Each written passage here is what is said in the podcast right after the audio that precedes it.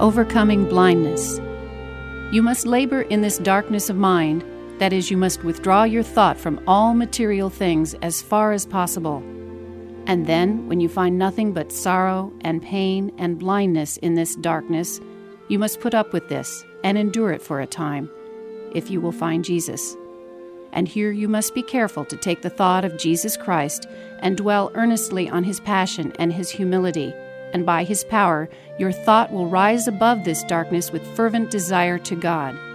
You must not fix your thought on this nothing, but on Jesus Christ, whom you desire, as if you would overcome the nothingness and pass through it.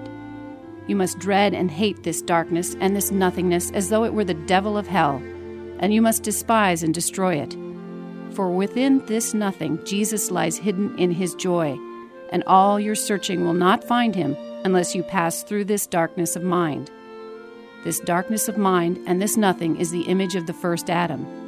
St. Paul knew that well, for he said, As we have before borne the image of an earthly man, that is, the first Adam, so we may now bear the image of the heavenly man, who is Jesus, the second Adam. He often found the first image heavy indeed for it was so burdensome to him that he cried out, Ah, who shall deliver me from the body and the image of death?